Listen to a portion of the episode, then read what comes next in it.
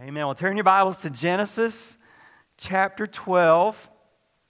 And we're going to look at Genesis 12, verses 1 through 3. This weekend is the third message in our series called The Best of the Best. We're looking at some of the most important chapters in the Bible. If you say, Pastor Robert, just give me the cliff notes, just give me the summary, just give me the high points. I've never read the Bible much. If you've never read the Bible much, if you're just kind of getting acclimated to what it means to know and to follow Christ, this is a great series for you to kind of get the bigger picture. For many of us who are believers, maybe you've walked with the Lord for a while, I hope this is helpful for you as well. It might be, oh, yeah, I haven't read that chapter in a while. I haven't heard a message on this passage in forever. Maybe I've never quite heard what we've brought out in that. Maybe God's reminding you about some things that you learned even years ago. And God is stirring that by way of remembrance so that you will be renewed. Hey, you know the way I look at it? If I'm a Christian and I hear passages that I've heard before, it's not, oh, this is for everybody who's never heard it. This is, oh, since I've heard it before, I should really get a lot out of it. Amen? Because I'm already familiar with it. So wherever you are, I hope this series is going to be helpful for you. And so far, we've talked about two main passages. We talked about Genesis chapter 1. God created everything, and it was amazing, and it was wonderful, and it was miraculous, and it was good. In fact, he said it was very, very good. But then last time we learned in Genesis 3, there's an enemy, an enemy of God, and so an enemy of us because we're so special to God, who came along and who had a strategy to destroy what God meant for such wonderful good. But we looked last week, even though we saw one of the darkest spots in the Bible, we saw that in Genesis 3, God already began to give us a clue that He was going to do something about that. Amen? Genesis chapter 3, verse 15, we said was the really kind of the first hint, the first mention of the gospel, the good news, early on in the Bible. That yes, we're going to have an enemy, but God, and that enemy is going to bother us, if you want to put it that way, and it could be a lot worse than that. That enemy was going to cause us a lot of problems, but God told us that we would overwhelmingly conquer over that enemy if we put our trust in Him. Amen, anybody? God helps us if we trust in Him. And today we're going to see that where Genesis 3, verse 15, might have been our first kind of solid clue about that Really, the rest of the Bible paints that portrait in much more vivid color. God shows us I have a plan. I'm going to do this. I intended to do some things, some really good things, some things in you and through you and around you and for you. And, I'm still going to do those things. And here's how I'm going to accomplish those things. But as we look at the passage that we're looking at today in Genesis chapter 12, if we can better understand this passage, we're going to better understand how God intended to turn that around. To turn around what he intended in Genesis 1 that seemed to get cut off in Genesis 3. But in Genesis 12, God begins to show us how this plan is going to unfold. And by the way, if you understand Genesis 12, you're going to much better understand the news today. You're going to much better understand what is going on in our world right now if you have a better understanding of Genesis 12. And you will also have a much clearer picture of how God is going to wrap this thing up in the future. God has a plan, amen? And God is going to finish what He started. And much of that started in Genesis chapter 12, verses 1 through 3. Let's read that together. Let me read that out loud as you follow along in your Bible, or you can look up on the screen. The Bible says in Genesis 12, verse 1 Now the Lord said to Abram, Go forth from your country and from your relatives and from your father's house to the land which I will show you. And I will make you a great nation, and I will bless you and make your name great. And so you shall be a blessing. And I will bless those who bless you, and the one who curses you, I will curse and in you all of the families of the earth will be blessed. Now, before we dig into this, I, just want to say, isn't this incredible? Isn't it amazing that as far as we can tell, this was around approximately 2000 BC? Okay, so if our understanding of God's Word and just sort of the timeline, we don't know exactly but many people believe as we look at God's Word, we kind of look at the genealogies and how it would all play out, that the earth, the world, has been here around maybe six, maybe, maybe a little bit more than that. Let's say 6,000 years. Well, around 4,000 BC is when we believe probably that the earth was created. So that was Adam, 4,000. So Abraham's around 2,000. How many years later was this? 2,000 years later. Isn't it amazing that 2,000 years or so had passed from Adam to Abraham, but God had not forgotten. Amen? God had not forgotten to make sure that there was a plan for us to get back to Him. Listen, I love this thought forever. God had a plan for us to get back to Him forever. Side note, are you a thinker like me? I wonder, well, if that happened in the garden, are we going to go to heaven and all this replays again? No, God promised never again. Amen? Never again. It's not going to happen again. God had a plan that He began to unfold, and this was the next major step in that plan, the verses that we just read. Isn't it also incredible that as He begins to unfold that plan to bring us back to Himself, isn't it interesting that He uses one of us in that work? Amen? Have you ever thought about that? We just assume things because we read the Bible. God used one of us, a human being, a person that He was going to work through to do much of that work. So let's talk about that. In God's plan to bless the world, that's our focus this weekend. Genesis 12 tells us that God has a plan to bless the world. And the first thing I want you to understand is that God works through people. Write that down. God works through people like you and like me. Genesis 12, verse 1, let's go back to it. Now the Lord said to Abram, Go forth from your country and from your relatives and from your father's house to the land which I will show you. Now, in this verse, God speaks to a man named Abram. Now, I'm going to, I'm going to call him Abraham from now on because it just kind of rolls off the tongue a little easier. And that's what we ultimately know him as as we go through the book of Genesis. But God was going to work through a man. He speaks to a man named Abraham. And the Bible says the Lord said to him. Now, how did God speak to him? Well, we know in the Bible, many times God did speak to people audibly. But the reason for that is because God's word had not been given, had not been established, and God's spirit had not come to live within people's hearts like he does today. But today, we don't primarily expect God to speak to us like that, right? And I shared this with you a few weeks ago, but I just want to remind you again so that we're learning how God speaks to us. God speaks to us through his word. That's the best way that you can know that God has spoken to you. I hope that after this message, in a few moments, you're going to leave here saying, God spoke to me today. There was a message in His Word that He used to speak to my heart. God speaks to us by His Spirit, doesn't He?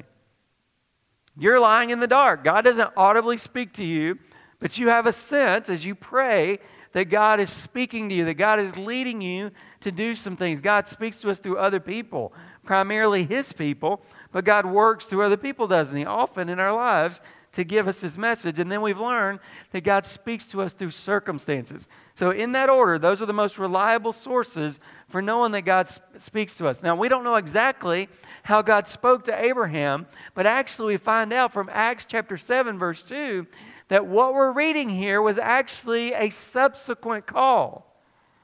God had actually spoken to Abraham previously in the land where he grew up called Ur of the Chaldees, or what we would call Babylon.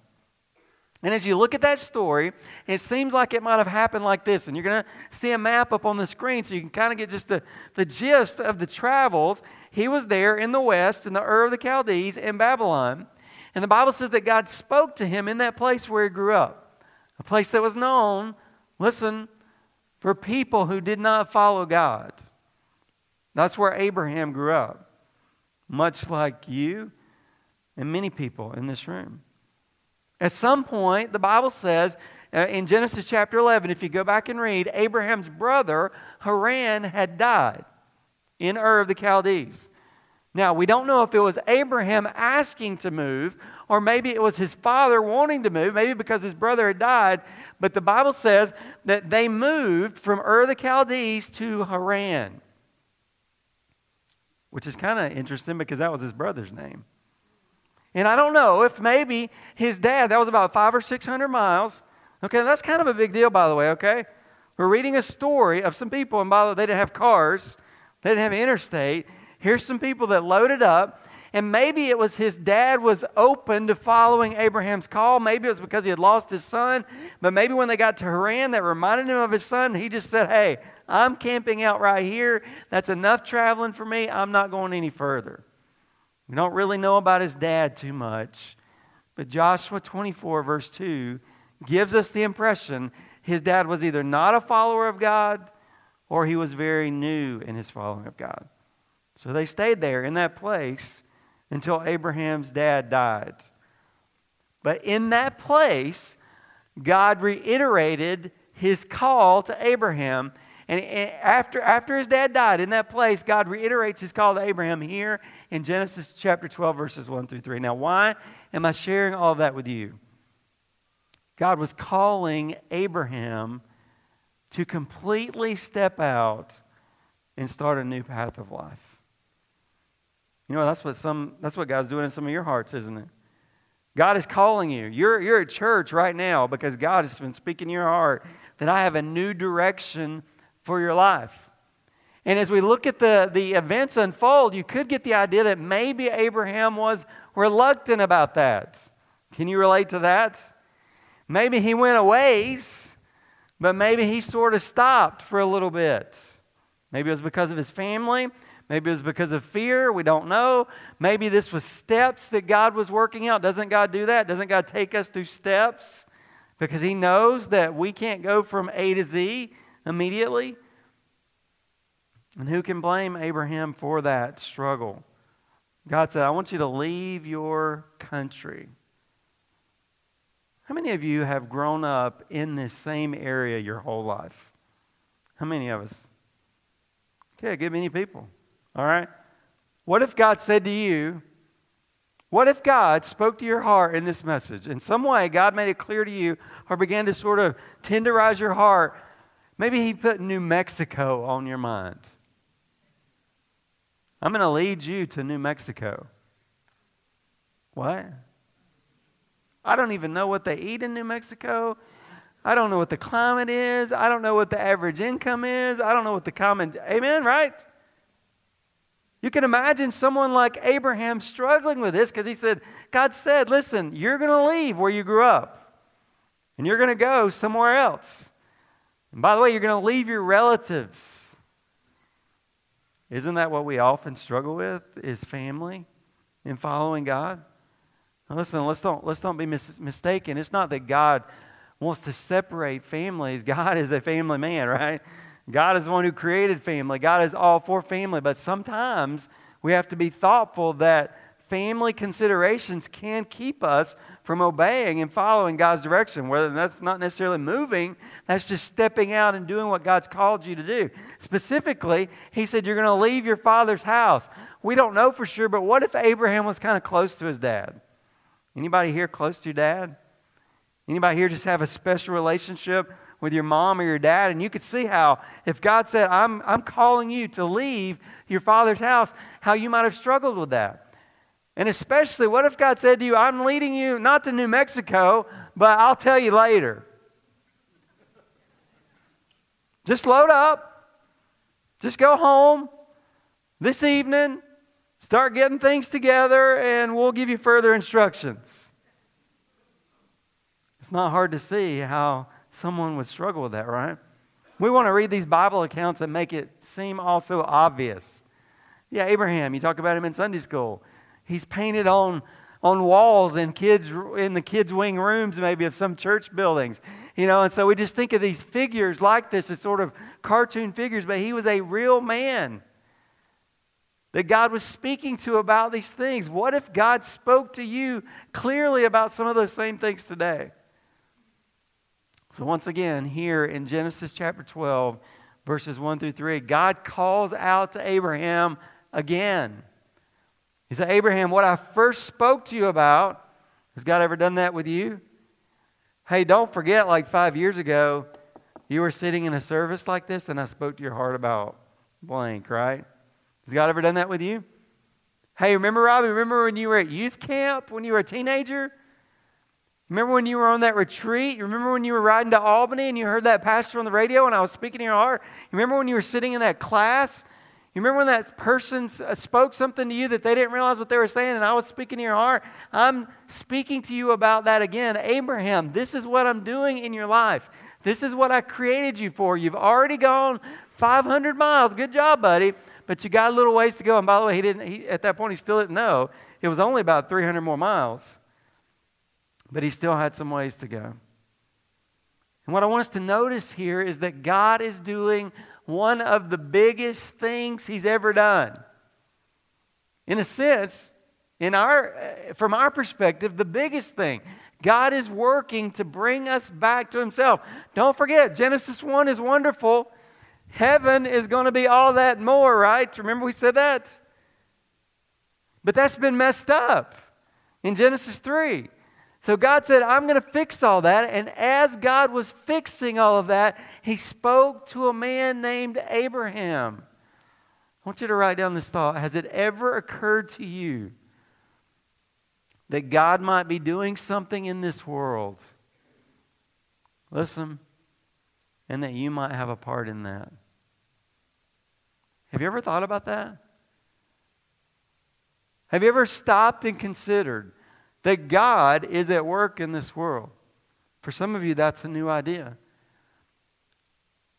But going a step further, that not only is God at work, but He's calling you to be a part of that work. I'm going to be honest with you. I believe in all of our hearts, we have a sense of that, don't we? We have a sense that we were made for a greater purpose, right? We have a sense that we're not just here to go to work, to pay bills, to keep a house up, and then one day you paint all the walls your favorite colors, and then you're going to die, and somebody's going to come in the next week. Your house is going to look totally different. All that years of work. There's got to be more than this, right? We sense that. All of us, on some level. Do you know what your part is? Maybe you have come to a point in your life where you've come to understand that there's a God and you've given your life to Him and, and, and you realize this, this truth of what we're talking about that God works in people, that He has a larger purpose, that He calls us. But do you know what that is? Have you pursued that call? Are you growing in that call that God has for you? And by the way, Abraham's story shows us that this same offer applies to people that didn't grow up in church, to people whose family did not follow God. Isn't that good news? Because some of you are sitting here right now, you say, Yeah, uh, some of you guys, y'all dress up real nice.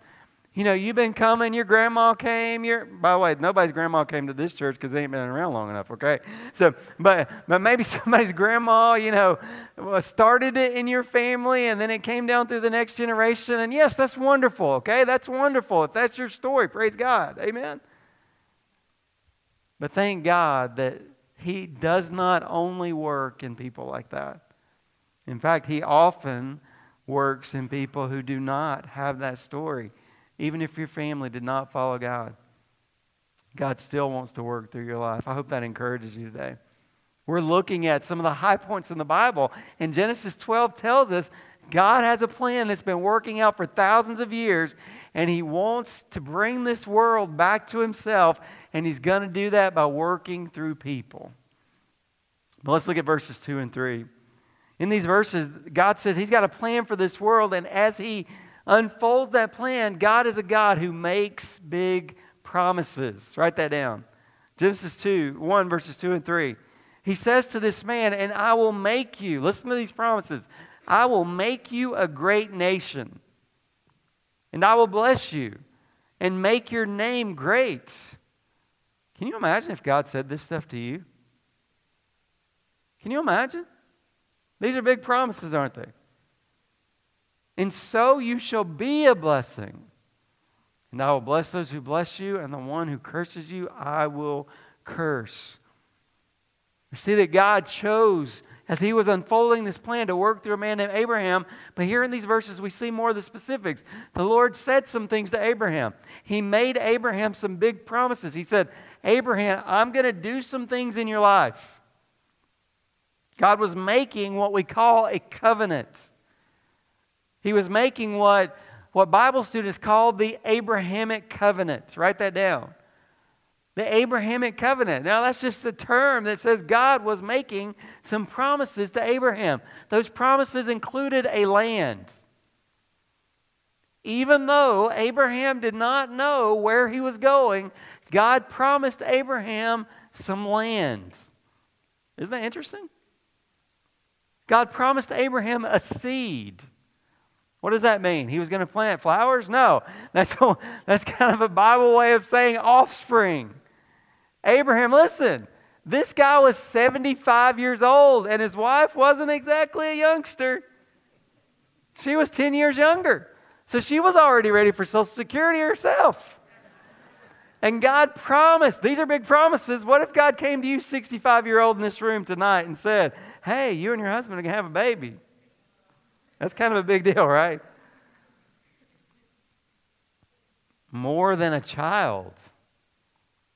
God promised Abraham a nation. Can you imagine? A people. Being 75 years old, he and his wife, beyond the age of being able to have children, God said, You're not only miraculously going to have a child, there is a nation, a people that is going to come forth from you and your wife. Even though he was childless at that moment, and he was leaving his family, the only family he had, he was leaving them behind. And God promised him a blessing. God said He would bless him, He would protect him personally from anyone who sought to harm him. Abraham, I'm going to bless your life. Now, the direct result of that promise, of that covenant, was the birth of a nation that clearly God has used in an amazing way. The Israelites, the Jewish people. Friends, it's one of the strongest, listen to me, it's one of the strongest evidences that the Bible is true.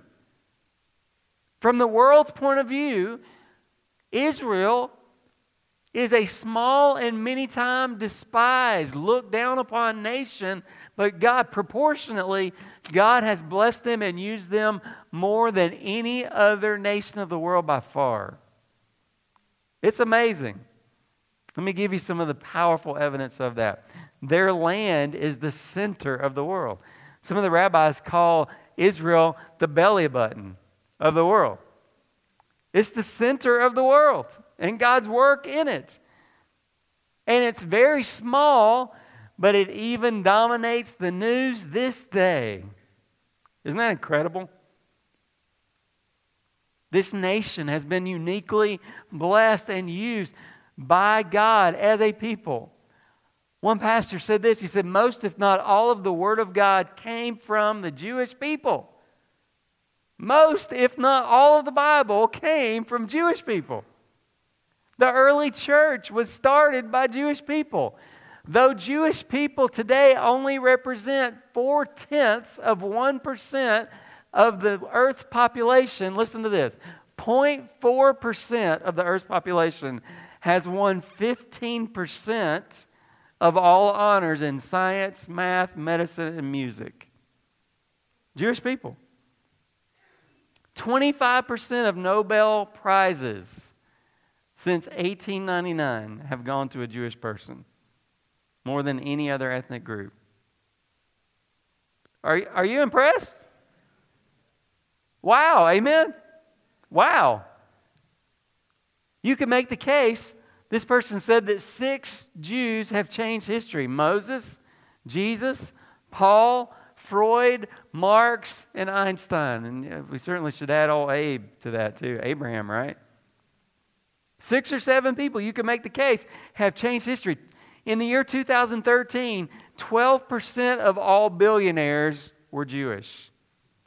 In 2015, in Forbes' wealthiest people in the world list, 10 out of the top 50 billionaires are Jewish. Don't forget, that's 0.4% of the Earth's population. 10 out of 50 billionaires were Jewish people. They were destroyed as a country 2,000 years ago. Did you know that? The Romans pillaged, destroyed Jerusalem and the, and, the, and, the, and the Jewish people, but they came back together in 1948. An absolute miracle that an ancient culture went away, broke up, was dispersed, and came back together and formed a nation in the 1940s. Those are just some of the measurable ways that we can say God made some big promises to Abraham and he kept those promises. Amen? God's got a plan. And there's also a curse that goes along with that. God promised to bless those who bless Abraham and his offspring, Israel, and to curse those who don't. By the way, did you know that the United States was a big part of the work in the United Nations to make sure that Israel became a nation in 1948? It's an amazing story. And many Christians recognize that one of the biggest reasons that our nation has been so blessed is because we have been a friend to Israel. And I'm just saying, church family, that that commitment has eroded. That foundation has cracked. And as it does, that's not good for us because God made some promises to Abraham. He promised to bless Abraham and his people. But isn't this incredible? God was going about his work of redeeming, of buying back, of bringing us back to the place that he created for us to be. And in the midst of that, God chose this man, this family to work through that he promised to bless greatly. In fact, someone said that even in the midst of that curse, there's a hint of the great blessing. He says, Those who bless you, plural, I will bless, and the one who curses you, I will curse. Now, the reality is that many people have opposed Abraham's people, but it's almost a grammatical way of continuing to emphasize God's great blessing. Those I'm expecting, plural, who bless you, I will bless. And the one, should anyone dare to curse you, they're going to be in trouble. Friends, really, the promises God made specifically to Abraham are reflecting the fact that he is a big promise making kind of God. He is a big promise keeping kind of God. And He has made a covenant with us. Did you know that? It's called the New Covenant. Christ came to establish a covenant relationship with us and God, a forever eternal relationship where God has made us many promises. Big promises. Amen? That He is going to keep. God is a God who works in and through the lives of real people like Abraham. He makes big promises to real people like Abraham and like you and like me. And really, all of that's because God has a plan, He has some intentions. It's all going somewhere. God wants to bless the whole world. That's really what God was doing all along. He says, I've got a plan to fix all of this that's been broken. I'm going to work in this man named Abraham. I'm going to work through him. I'm going to choose to have a special relationship with him and with the people that I bring about through him. But it's really all for this person, purpose. At the end of verse 3, he says, And in you all the families of the earth will be blessed. Now, the last little bit of the message, we focused on the man that God worked through. We focused on the promises that He gave to that man and his family. But let's go back to that bigger picture. Let's maybe take a wider lens and step back and just see what God was really doing was God rest- was restoring what had been broken. Really what had been cursed, right? We call it the curse, the fall of man. God was working in and through Abraham making him some promises, but it was really all his, his plan all along to bless the world, to bring the world back to the place that God intended for it to be. God said to Abraham, This is bigger than you.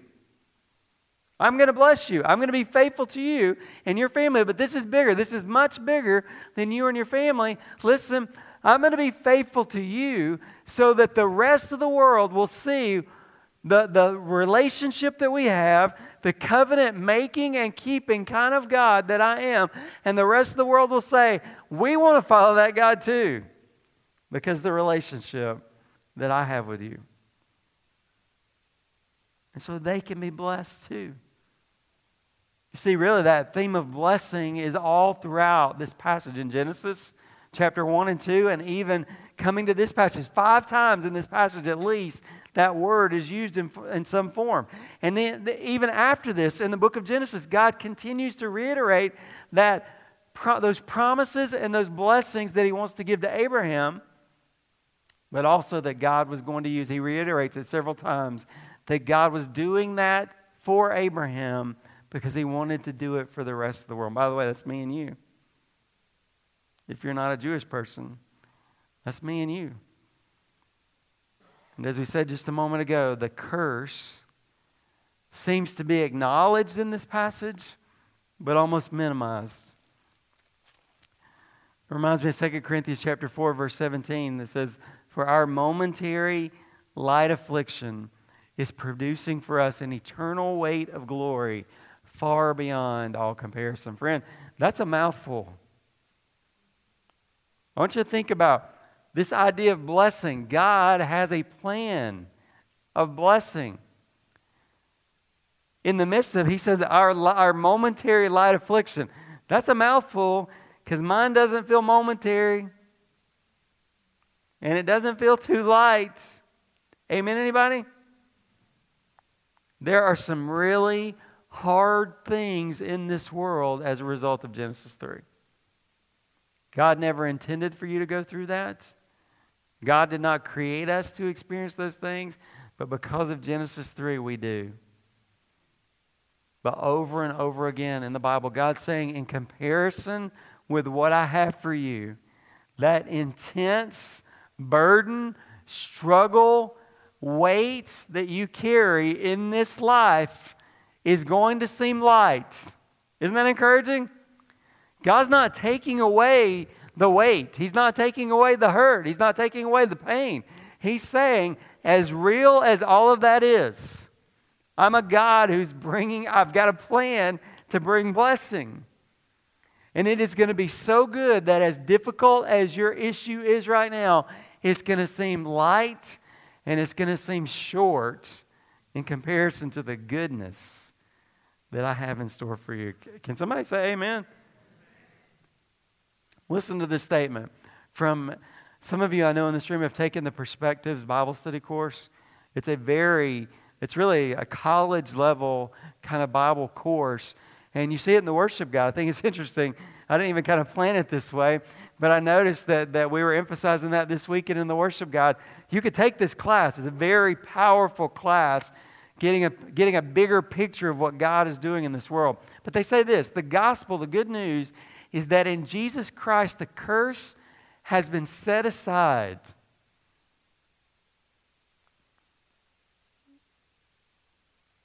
Does that wash over you? The curse, all that you're going through right now that feels like you're never going to make it. In Jesus Christ, the curse has been set aside. I can't even go anymore. That's so good. And God's creative purpose for blessing this, his creation is established, listen to this, beyond any possibility of reversal. God has a plan to bless the world. And when he brings it, it will never be taken away. Wow. God's last, isn't this good? God's last and effective word is his blessing. That's the last thing he has to say. Sin is not going to win. Death is not going to win. God is going to win, and God is a God of blessing. Blessing is going to win out. It is a particular word spoken in the life, death, and resurrection of Jesus, broadcast by those who, like Paul, cannot but pass it on. So powerful is its effect, overflowing with blessing from those who, blessed by it, become a blessing to others. Wow, that's good. Amen. I hope you're beginning to see why this chapter is so important in the Bible. Write this down. God is in the process of reversing the curse and bringing back blessing to the world. God is in the process of reversing the curse, the fall, what happened in Genesis 3, and bringing back blessing to this world. And as we look at Abraham's story and as we look at what God says, in fact, many people often paraphrase Genesis 12 like this. Many of you have heard it. We have been blessed to be a blessing. Amen? God didn't just do this for me, for me. Thank the Lord, He did it for me. But He didn't just do it for me, He did it because, like Abraham, it's coming to me so it can go through me into the lives of others. As we think about that, I want to give you some very real thoughts about how we, listen, isn't this exciting? In a dark and torn apart world, how can we bring about blessing? And, and I hope, I hope you'll never say that in a way that you can think of it um, the same way again. I hope that every time you say, I want to be a blessing, you think of Genesis 12. Amen? Write these things down. You can be a blessing to those around you every day. I think of it as spreading a little sunshine. Amen?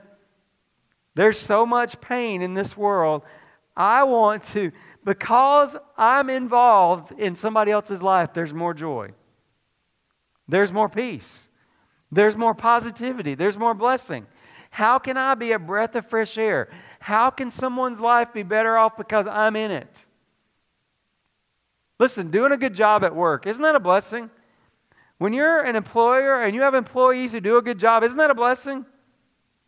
Listen, young people, doing a good job in school, that blesses your teacher. Your blessing. They are pouring their heart out trying their best to help you grow and learn. It's a blessing to them. You are extending God's goodness and joy and blessing when you do a good job in school. Having a good attitude, isn't that a blessing? There's a lot of people in this world who have bad attitudes. Don't you just love being around positive people? Amen? Saying hello to your neighbors, smiling, taking your neighbors cookies for Christmas. Listen, some of you already have the blessing built into your bones and you didn't even know it. God's just identifying it for you tonight. Amen? It's in me. I want to be a blessing. Amen? You didn't even know it, but you sense it, don't you? You've already taken cookies to your, your neighbors before this Christmas. And you didn't even realize it, but it's because in your heart, God has made you to be a blessing. Now, listen, when that neighbor says, you guys are such nice people. Y'all are just so great to have as neighbors. Don't say, well, thanks, we try to be. No. You know what you should say? You know what? God has done so much for me. God has done so much for us. I hope that in some small way we can be a reflection of His goodness and be a what? A blessing to you. Isn't that awesome? every day. Be a blessing. You can speak words that affirm or encourage other people. Did you know that blessing in the Bible is often kind of wrapped up in words? Can't we bless other people by our words? Friends, I'm going to tell you, I've learned this with our kids. I think we need to learn it with our spouses. We need to learn it with people around us. You can bless people with your words. You can change someone's day by your words. That is powerful. Hey, I just wanted you to know I'm praying for you. That'll get somebody through that day. Amen? Hey, I just wanted you to know I noticed you are good at that. I mean, I know everybody here is trying to do the best they can, but I just wanted you to know I've really noticed how gifted you are at this. Hey, I just wanted you to know I appreciate you. You do a good job. Or I, or I notice how hard you're working. Or I notice how, how you're trying to serve other people. I notice what you're doing. Listen, I notice what you're going through and it matters to me. Amen? That might be something we, that we all need to work on. I notice where you're at in this world and it matters to me. That could literally not change a day, that could change a while. Amen? You just, you just said some words. That was easy, wasn't it? You can be a blessing by your words. You can serve God faithfully and joyfully with your life. Isn't it a blessing? Listen, isn't it a blessing to see people serve God faithfully and joyfully? There's a lady they're going to put up on the screen. Her name is Kate Perkins, and she's part of our church family. Many of you may recognize Kate. She's served in our meet, on our media team. She's been to Texas with us a couple times on mission trips, faithful and serving in so many different ways. Kate came to us, I don't know, a month or six weeks ago, and she said, Pastor Robbie, uh, she was sitting in Leanne's office, and she just said, Is it crazy? I just feel like God wants me to go to Texas and to help the people down there for more than a week. I'm just going to go for like two or three months. Is that crazy? Oh, my goodness, Kate, can we go with you? Amen. Listen, I don't even know what I was doing that day, but I remember what a blessing. Amen? To see somebody want to serve God with such joy and enthusiasm. As you look around this building, there are ushers, there are greeters, there are people making coffee, there are people helping other people, there are people singing, there are people playing instruments, there are people speaking, there are people serving our kids faithfully and joyfully. Isn't that a blessing? And did you know when you serve like that and let other people watch, not for their attention, that's how the enemy gets it off track. It's not for the attention of others, but when you just serve your Lord in front of other people, God blesses other people through you. It's a blessing to see so many of you faithfully and joyfully serve the Lord. You can intentionally look for ways to improve the lives of other people. As believers, we can take someone else's responsibilities. We can lighten someone else's load. We can meet their needs. Maybe locally, that's just helping a friend who has a need. Maybe somebody in our church that you notice that needs something and you just reach out to childcare or a meal. They're just simple things, aren't they? They're just simple things. You know what is one of the greatest blessings? And we haven't really encouraged it here as much, but, but I encourage, I know some of you do that and maybe this is a time for us to get this started. But I learned in our church in North Carolina that encouragement cards are a very powerful tool. There were some ladies in our church in North Carolina who would pray and ask God to speak to them about who might need to be encouraged, and they would just send you a card with a verse. I'm going to tell you what, if I could say one thing that was the most, the biggest blessing, a practical blessing, that might be it because God knew exactly when I needed to get a card of encouragement. You know what? Now, as I think about that, many of you have done that. Many of you, you'll just write on one of those cards. You'll write some special words, some special blessing, all of those things. You say those to your pastors, whatever it might be words, actions to help someone else. Maybe it's in your growth group, or maybe it's in your ministry, serving other people through our CareNet ministry, meeting needs and just working together to help somebody else. Hey, how can I be a what? A blessing. Regionally. We want to be a blessing to Open Arms Pregnancy Center. We want them to know. We know they're here, that they're, they're trying to, to give people an option who are in very difficult circumstances to, to choose life. We want to be a blessing to them. The open door, soup kitchen. We, we, we need to be a blessing to them. They need to know New Hope's here. We care. We support them. We're there for Code Blue. We're there to serve meals. We need to be a blessing to people in our region, to ministries in our region. Maybe you'd send one of those cards to a church planter. Did you know we have about five or six different church plants that we're involved with, that we're encouraging? Man, sometimes those guys, their wives, they're about ready to give up. It's hard.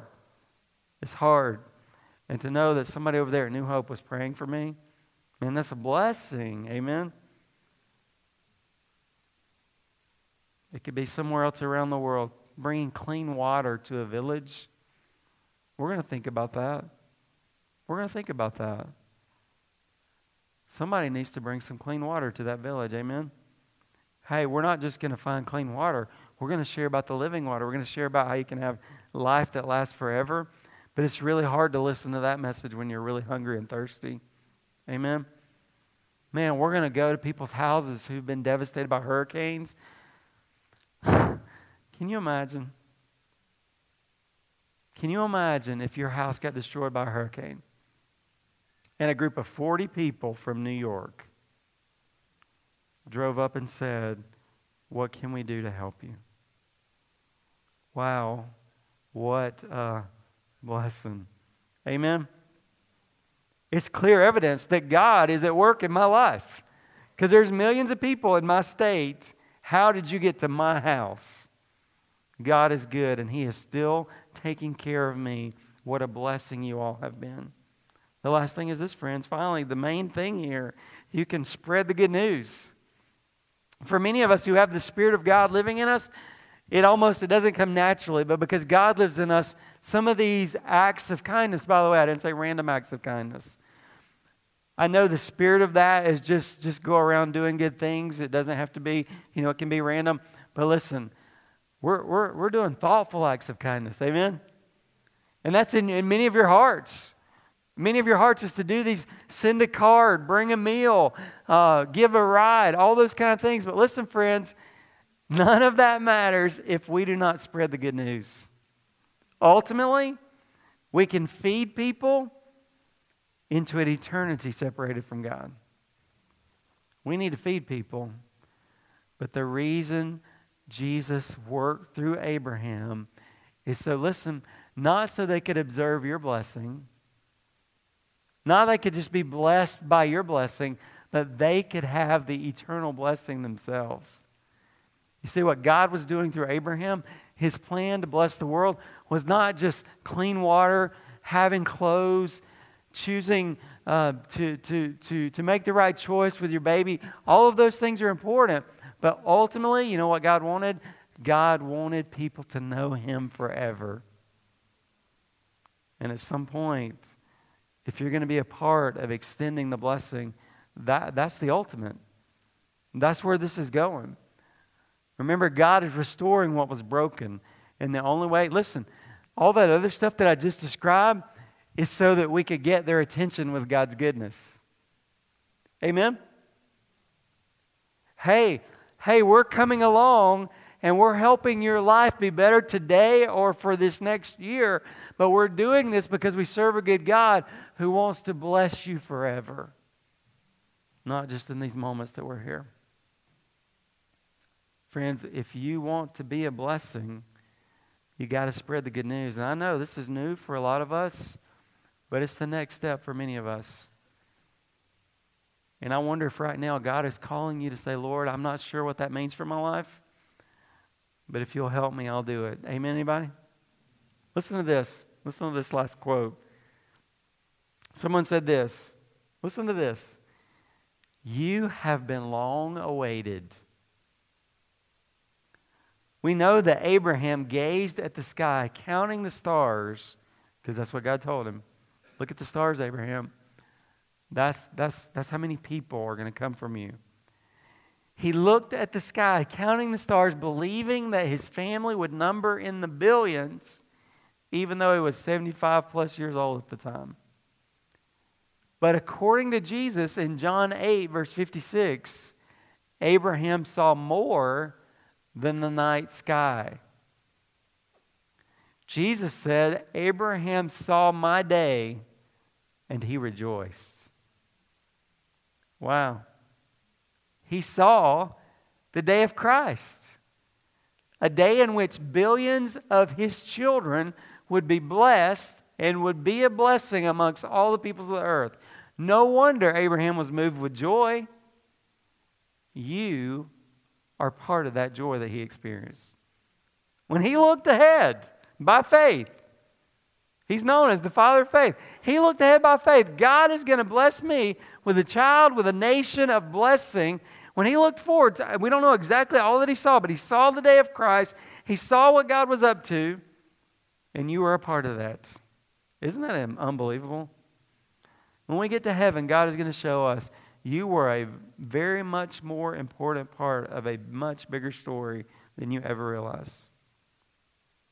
Friends, when we're thinking about the Bible, it won't make sense to you if you've never read Genesis chapter 12.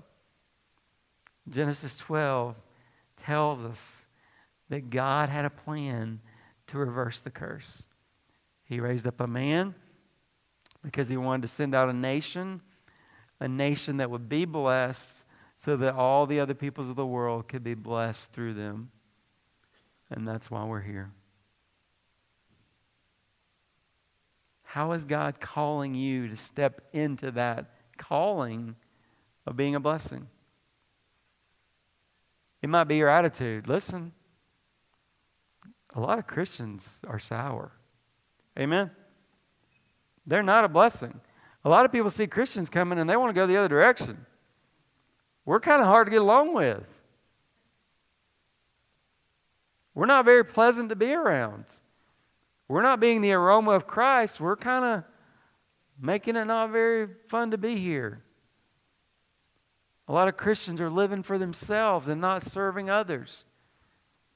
Whatever it might be today, is God saying to you, is God showing you in a way that you've never seen before? We have been blessed. Yes, we have, God. And the reason for that is because you want us to extend your blessing. Would you bow with me, church family? Would you just envision that tonight?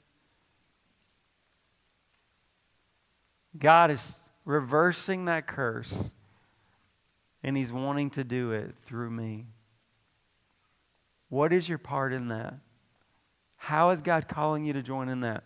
Maybe it's something very specific right now. Maybe there's a person that God's put on your heart who needs some encouragement, needs a card, needs a meal, needs to just know that someone sees them and is there for them as your servant in their lives.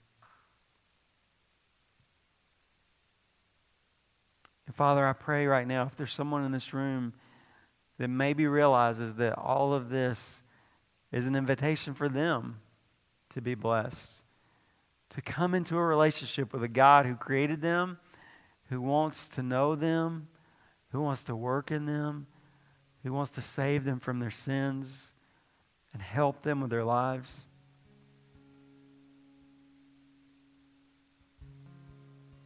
Is it possible that you drove to this GPS location in Queensbury, New York, because God wanted to reveal to you a much bigger story?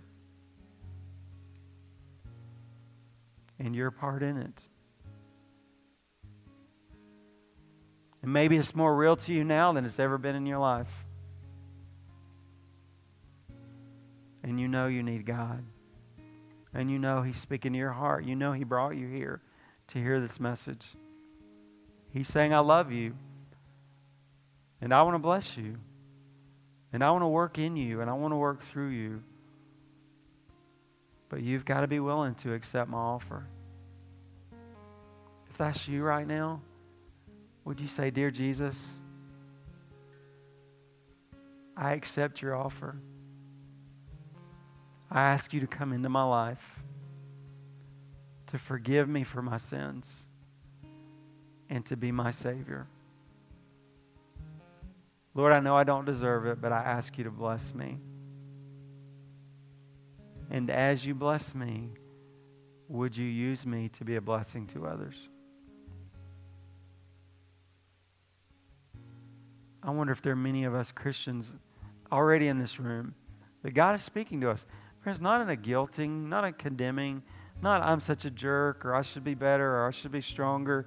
That's not, that's from the enemy. But God is inviting you to take some steps of growth. Maybe it is your attitude. Maybe it's your mouth. When you're in the room, does the room get more encouraged? Is there more joy? Is there more peace? Is there blessing? Or is there more curse? Is there tenderness and love? Yes, with truth, but in a way that God would present it. Or is there harshness? God would just speak to you right now that He's called you to be a blessing, not to hurt, not to destroy, not to tear down, but to build up. Would you just get addicted tonight? Would it become contagious to you? I want to walk around this planet just bringing blessing. I want to be a blessing. Everywhere I go, God help me. Lord, help us. In the midst of all this desire, we struggle.